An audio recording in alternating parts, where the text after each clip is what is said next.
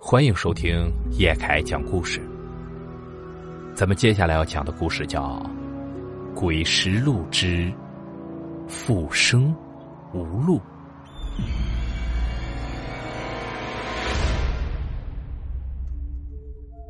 事情发生在一九九四年陕西省贾沟村里。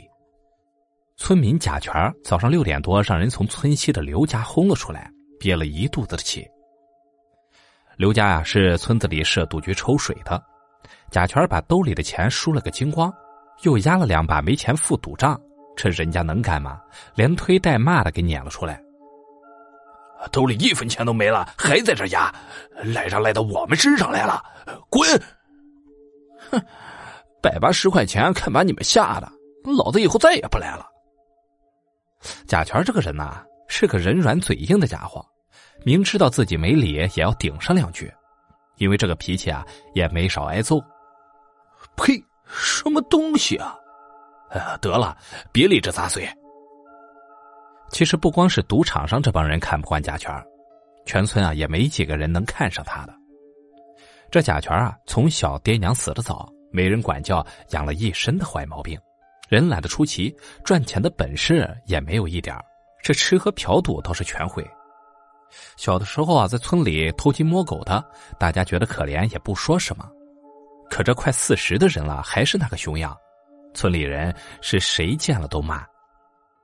这天早上，从赌局里被人骂出来，憋了一肚子的气。贾全回到家后，一脚就踹开了大门。人都死哪去了？我饿了，老子的饭呢？这贾全啊，三十多岁没娶上老婆。后来经媒人介绍，找了个带着两个孩子的寡妇一起生活。谁知道你什么时候回来啊？这就有，快来吃吧。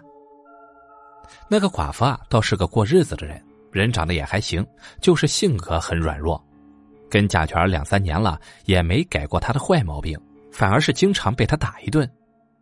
久而久之的，贾全在他面前越发的张扬了，一有不顺心，就回来对他和孩子非打即骂。给我起来！整天就知道吃，给我滚！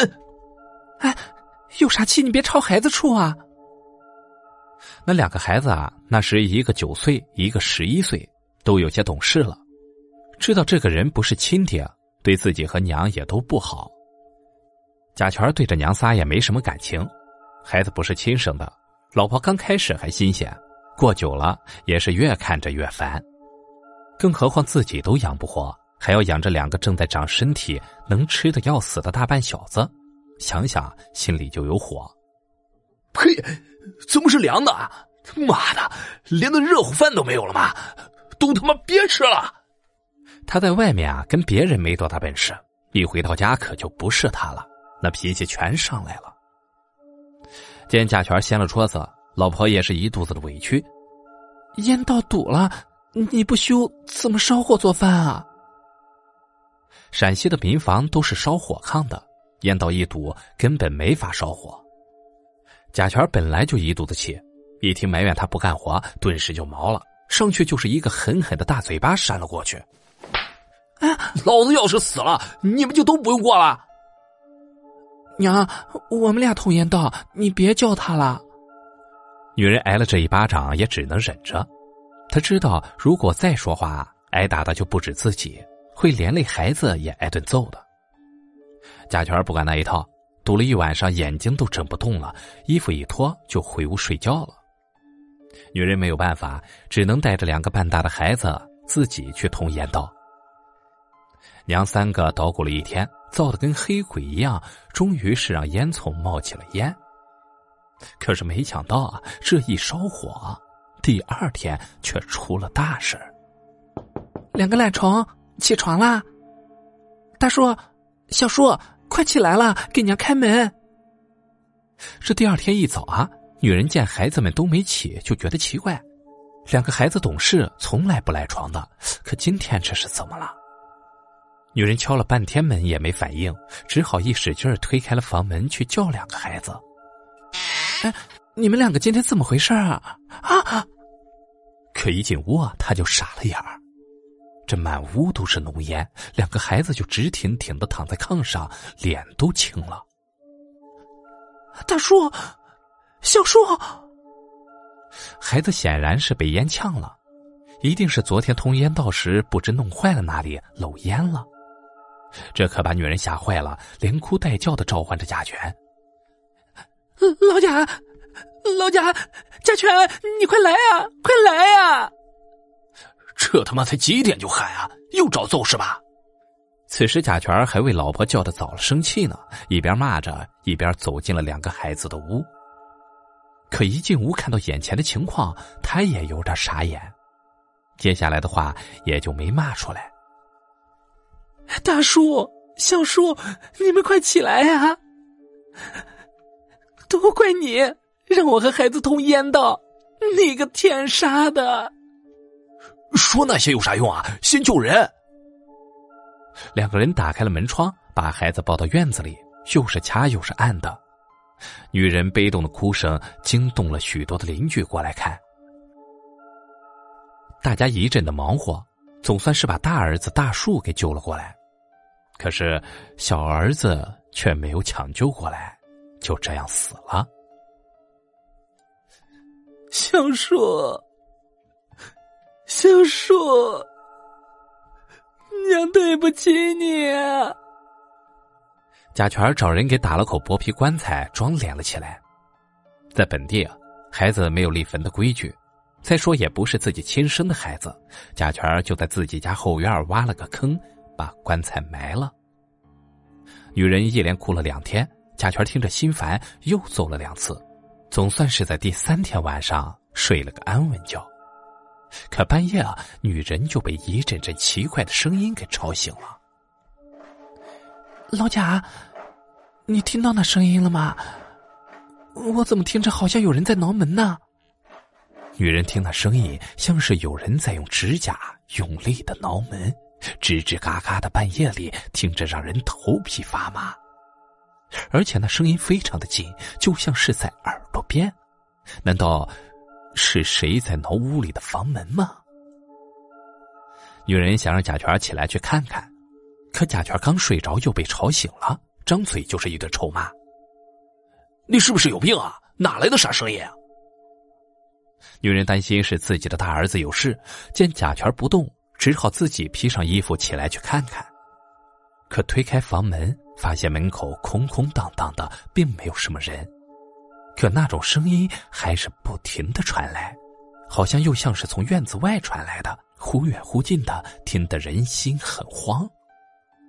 女儿去大儿子的房间看了看，没事，也只好回屋睡觉。可是她心里隐隐的觉得这跟死去的小儿子有关。这样的声音一连就是三天，可把女人给折磨坏了。他总觉得那声音是小儿子挠棺材板的声音，难道是小儿子活过来了？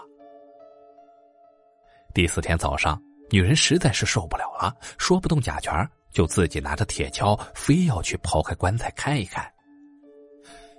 肯定是小叔活了，你别拦着我！你他妈是不是疯了？人都死几天了，还能活着？你傻了吧？